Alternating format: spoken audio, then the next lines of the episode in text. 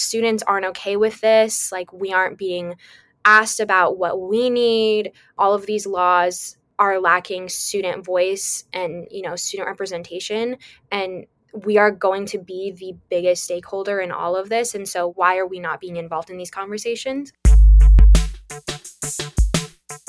This is High Tech High Unboxed. I'm Alec Patton, and that was Waverly Zhao, one of the co founders of Iowa WTF, an organization founded by Iowa high school students in response to a whole bunch of state level legislation. For example, House Bill 802, which made it illegal for Iowa schools to teach any topic which could cause anybody to feel guilt or discomfort because of their race or sex. Or HF 8, which banned any mention of sexual orientation or gender identity in classes from kindergarten to third grade. Iowa WTF's response to HF8 was probably their most well known demonstration the We Say Gay walkout. Students from 47 schools across Iowa took part. I spoke to Waverly and to David Lee, another co founder. I wanted to talk to them because as a teacher, I tried really hard to empower students, but I've always learned most by noticing when and how students seize power for themselves. I'm really inspired by Waverly and David, and I think you will be too, whether you're a teacher, an administrator, or a community organizer yourself. And quick warning as you might guess, given the name Iowa WTF, there's some strong language. This episode starts with the Community of Racial Equity, or CORE. If you're thinking, haven't I heard of a civil rights organization called CORE? You're probably thinking of the Congress for Racial Equality, which played a key role in the nonviolent civil rights protests of the 1950s and 60s. This CORE was founded in 2014 by students at Roosevelt High School in Des Moines, Iowa. Specifically, it was founded by students of color who were taking advanced placement, dual enrollment, and IB courses. Here's how CORE's website describes the impetus for the group. Often the only students of color in their college level classes, these high school students shared the common experience of isolation. This sense of seclusion was amplified by curricula that didn't reflect their experiences and teachers who didn't represent their racial backgrounds. In the community that was created, core members came together and helped ease tensions that came from the experience of stereotype threat alleviate frustrations that came from racialized moments, and relieve pressure by sharing strategies to navigate systems that placed unique obstacles in their paths to success.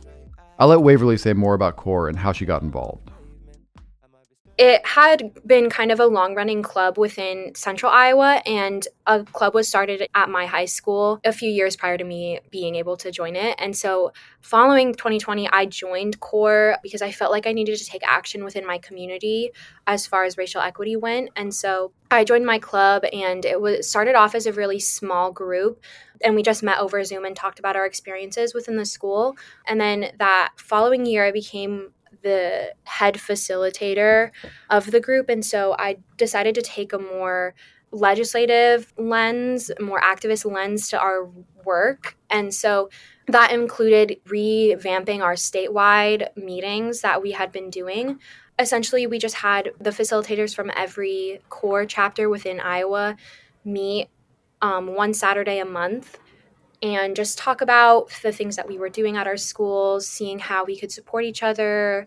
And that's kind of how I found out that a lot of the issues I had within my school district were similar to other students' experiences in very different school districts with different demographics of students.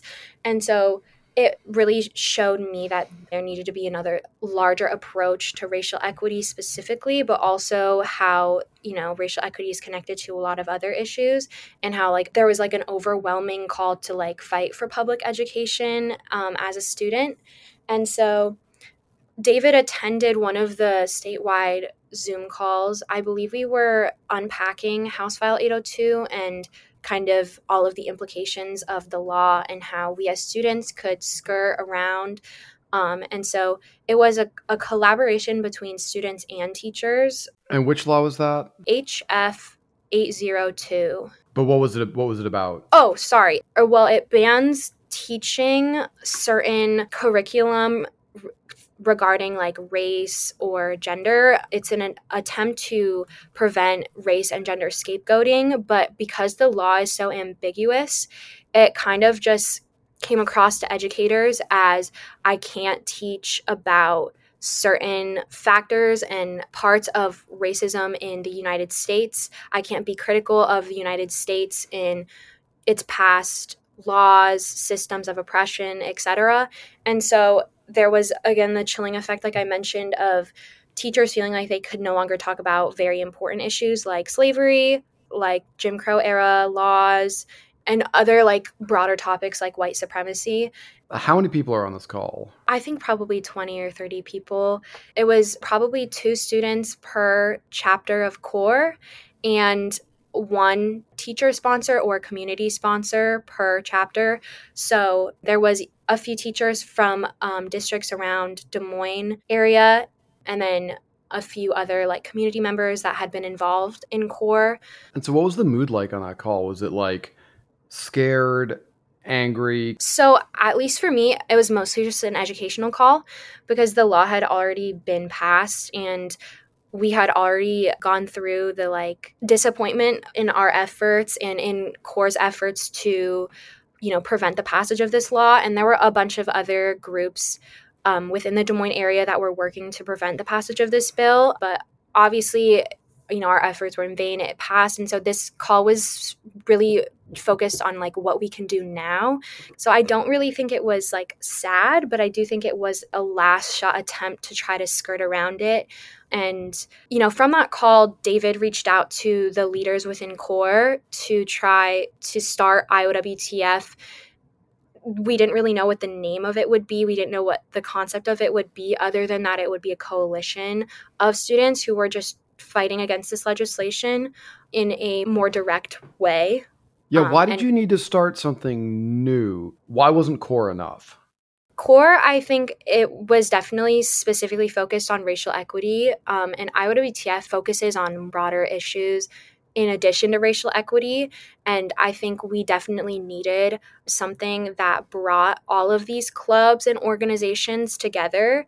And so we are largely a coalition base. We don't really have chapters of IOWTF, but we do have people who are fighting for various different issues coming together to fight against a lot of this harmful legislation that impacts youth while also pushing for things that will help youth and help public schools and help youth gain, you know, power within their schools. And so, David, if you have more to add. Yeah, I think the big distinction is uh, when you're studying like the structure of clubs in high schools across a state, like there are already clubs that exist that fulfill a role, such as having discussions on racial equity or a GSA would be like a gay student alliance that works with like students from the LGBTQ community. Like those clubs already exist in uh, respective schools all across the state.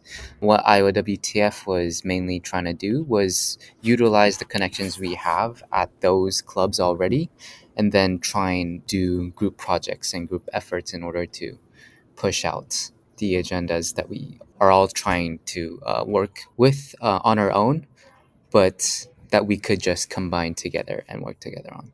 It reminds me too that because CORE was a school affiliated group in every school that we were a part of, there were a lot of limitations to what we could say, what we could do.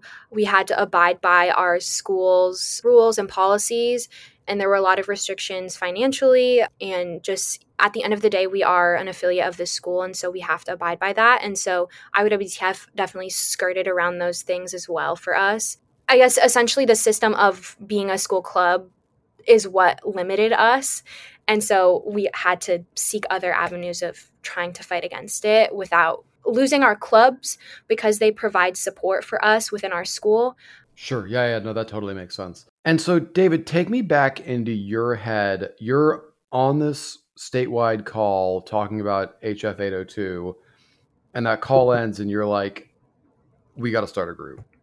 What was what was going on in your head? it wasn't that dramatic. Um, so I had already been in contact with some of the core members uh, at different schools than Waverly. I had a friend in Ankeny, which is a city that's uh, in between Des Moines and Ames. And she was leading a few clubs in that area around the same like issues.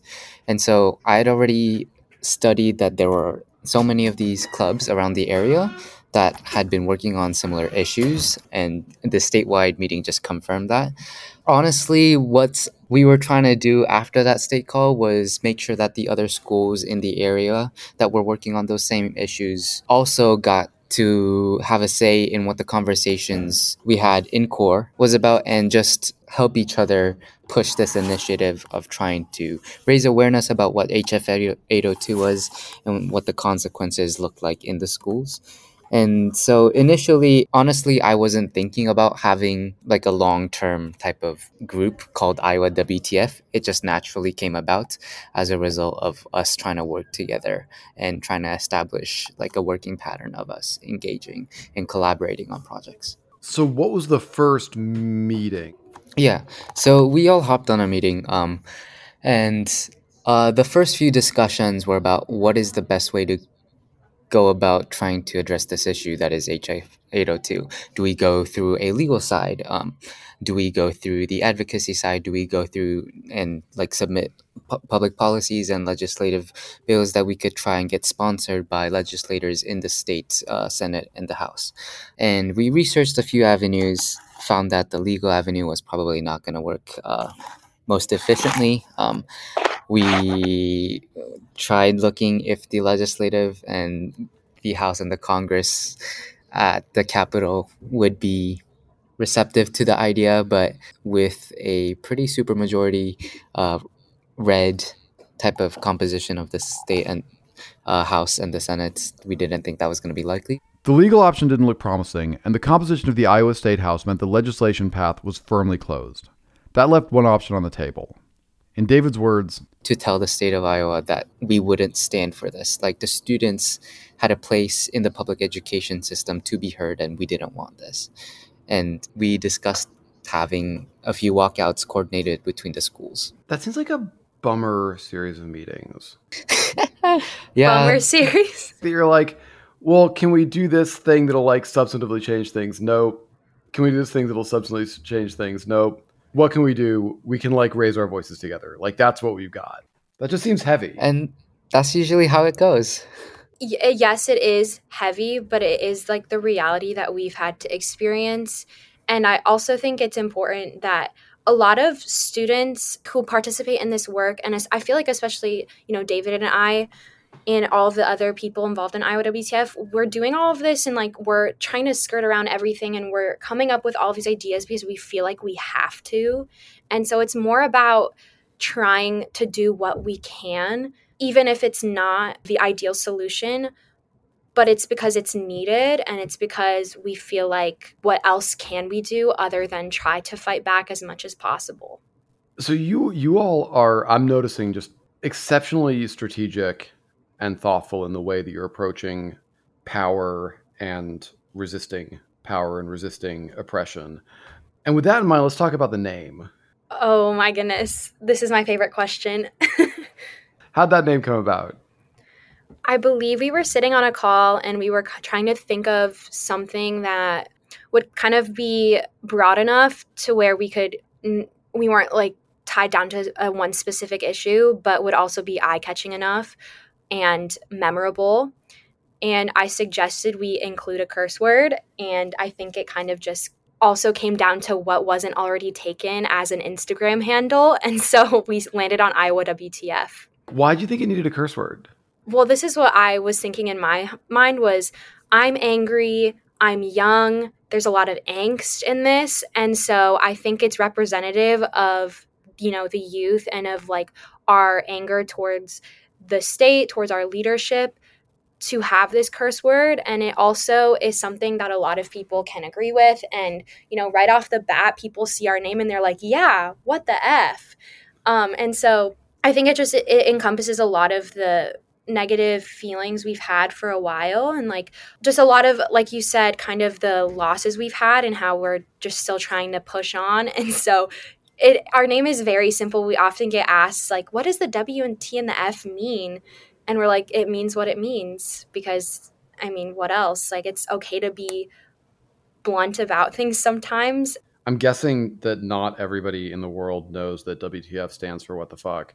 So, like, do you have people sometimes who are just like, literally, what does that mean? Yes, and you know when they do, it's really funny because we're we're like, well, it means what the fuck, and they're like, oh, okay they're like a little taken aback but it also means like they they know we're not messing around yeah all right so What was it like telling your parents that you were founding an activist organization and it was essentially called What the Fuck? My mom didn't really care. I think she loved the name. She also was kind of involved and like my biggest supporter in the work I had been doing for my own community. You should definitely look up Johnston Community School District and read through some of those articles because you'll find some very interesting things happening there. We did, and there's a link to the article in the show notes. She definitely understood from not only the work I'd been doing just in my town, but also in conversations we've, we've had over the past several years of like the state of things within Iowa and just like my own experience and she has tried to come to like almost all of our events that we put on, all of our walkouts because we lived so close to my high school. She would like walk over, take photos, root on the sidelines for all the students and it was really cool to see having that extra adult support and also just other community members who were close to me coming out and saying that they really loved this organization and they were really proud um, and that they agreed like iowa what the what the f like this isn't the iowa that i moved to this isn't the iowa that i chose to raise a family in. And so i think adults really understand the importance of our name and it wasn't as as big of a deal as i think it could have been. David what about you? My parents don't know a lot about the activism or advocacy work that i do. Not because they would be opposed to it they're just not the people I go to to talk about state politics. I think it really just depends on what family you grew up in, right? Uh, so Waverly and Gemma's uh, parents are a little more involved in like the affairs of state politics, while like my mom would probably have no idea what's going on. Is that really true? And then my dad lives in Korea. Well, there's news articles about you guys. Like, yeah, uh, my mom.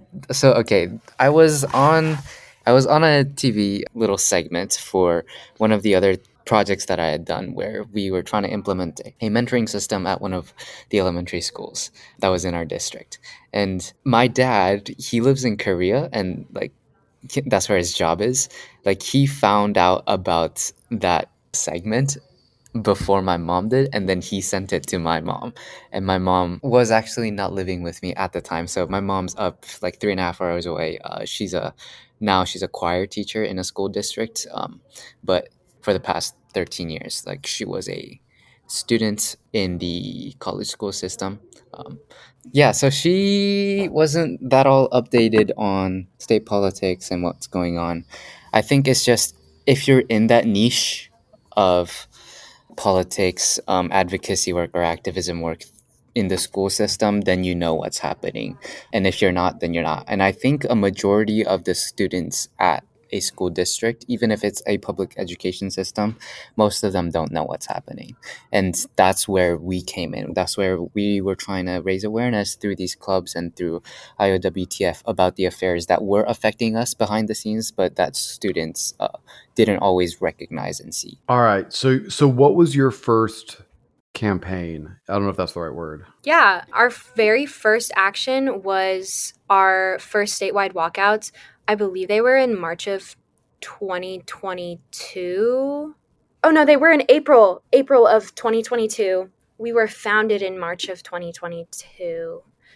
But basically our statewide walkouts, I think it, it featured around five of the, the major school districts within central Iowa, and we all walked out on the same day at the same time just to not only educate the students that walked out with us about the current state of our legislature and all of the bills that we're going through that would potentially impact students if they were passed, but to also say, like, hey, this isn't okay, to gain attention in the media about students aren't okay with this, like, we aren't being asked about what we need, all of these laws are lacking student voice and you know student representation and we are going to be the biggest stakeholder in all of this and so why are we not being involved in these conversations?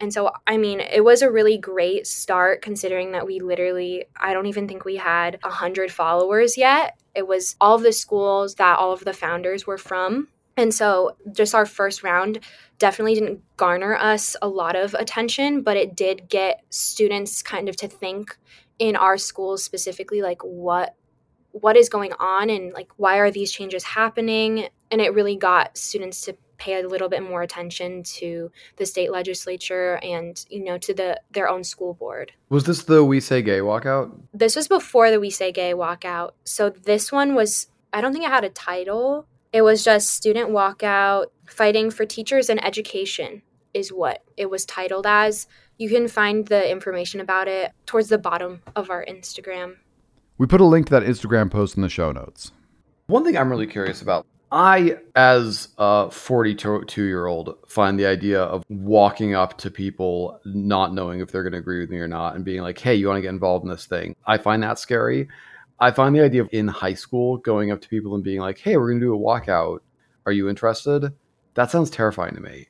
How did you do that? I'll go and then I David can share as well. I mostly shared about the walkout through core and that's kind of how a lot of our clubs come into play again and like the coalition base of this is like because I led this group, I already had people who were tuned into these issues and who were already willing to you know support our cause.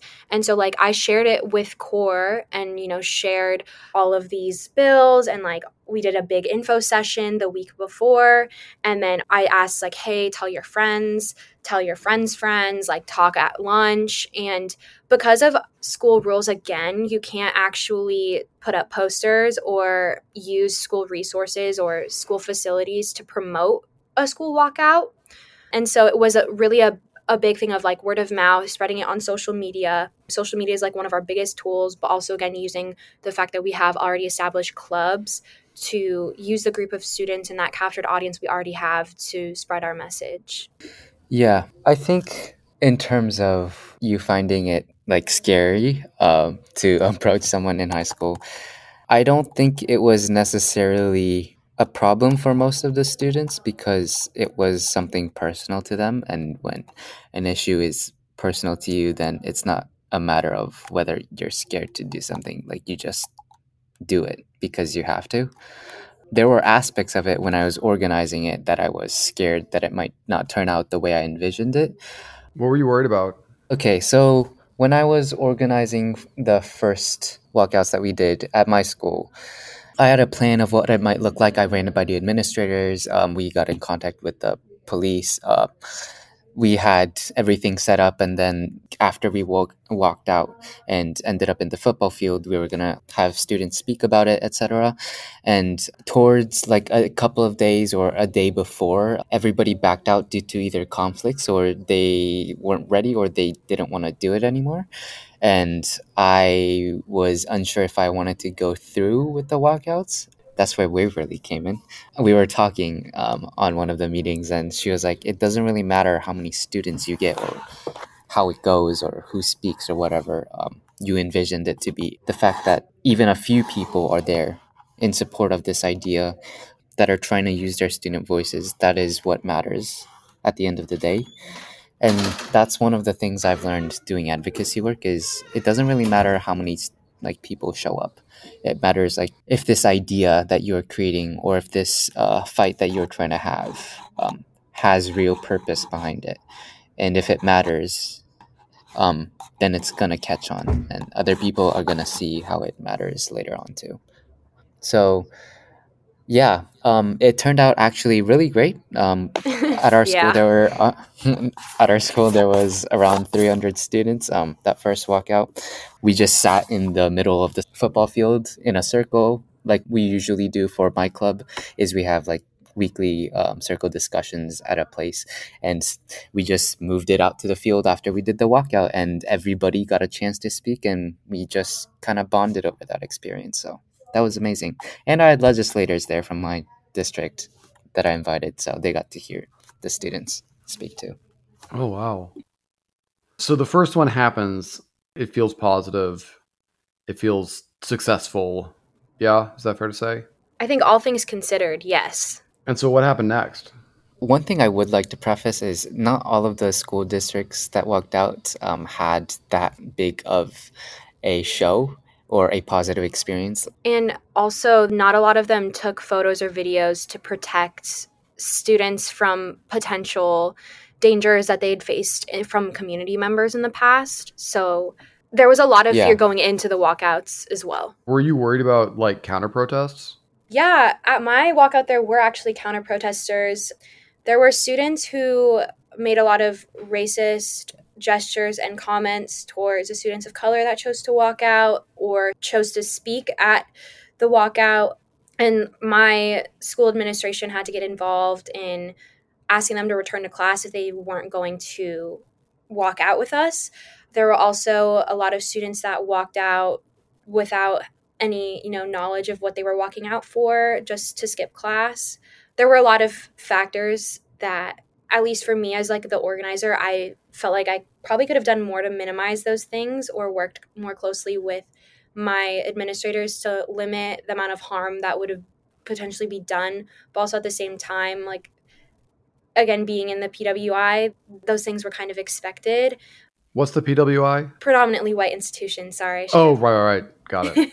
so it obviously got me prepared for like the next walkout we did but it also the fact that those things happened really empowered the students that were there and it really strengthened i guess the argument we were making and the purpose that we had walking out. It was like it's literally these students this behavior the lack of action from our administrators. This is all things that we should be doing instead of banning books instead of passing legislation that limits our history education etc Yeah, I mean, I don't want to like the whole kind of fiction of a lot of this legislation seems like it's kind of like, oh, like we're just trying to get on with our lives, and these people are like shoving this race stuff in our face.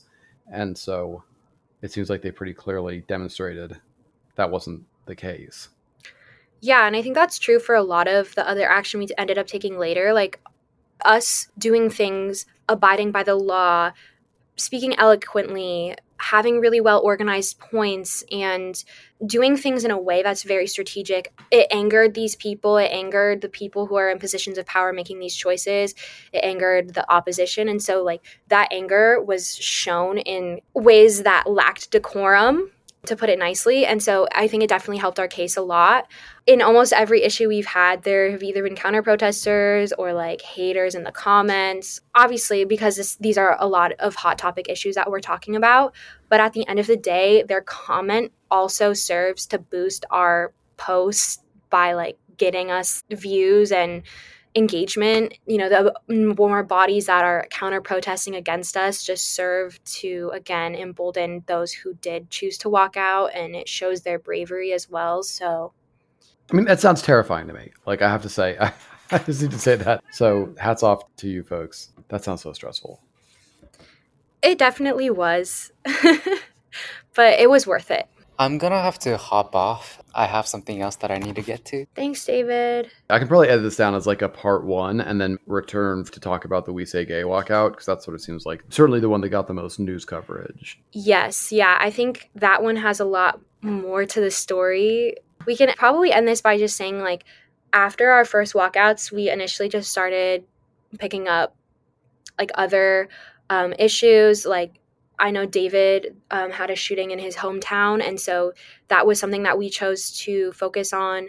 And then we also also like the overturning of Roe v. Wade was a big issue we covered, and so just periodically we covered um, random issues that were specific to Iowa youth, Iowa students that either dealt with anti-racism, gun violence, bodily autonomy, etc. And then that kind of led up to us growing our base and then we enter the 2023 legislative session and that's kind of when things really took off for us. So Awesome. dig into that later. Sweet. Thank you so much. High Tech High Unboxed is hosted and edited by me, Alec Patton. Our theme music is by Brother Herschel. Waverly and David both graduated from high school last year. David's taking a gap year in auditing classes at Iowa State University in his hometown of Ames, Iowa, and Waverly's going to American University in Washington, D.C. As you heard, this was part one. Look out for part two in the next few weeks. It'll get into how Iowa WTF and other groups organized the We Say Gay walkout, as well as their work on gun violence. And if you have a question you want answered, send it to unboxed at hthgse.edu. Thanks for listening.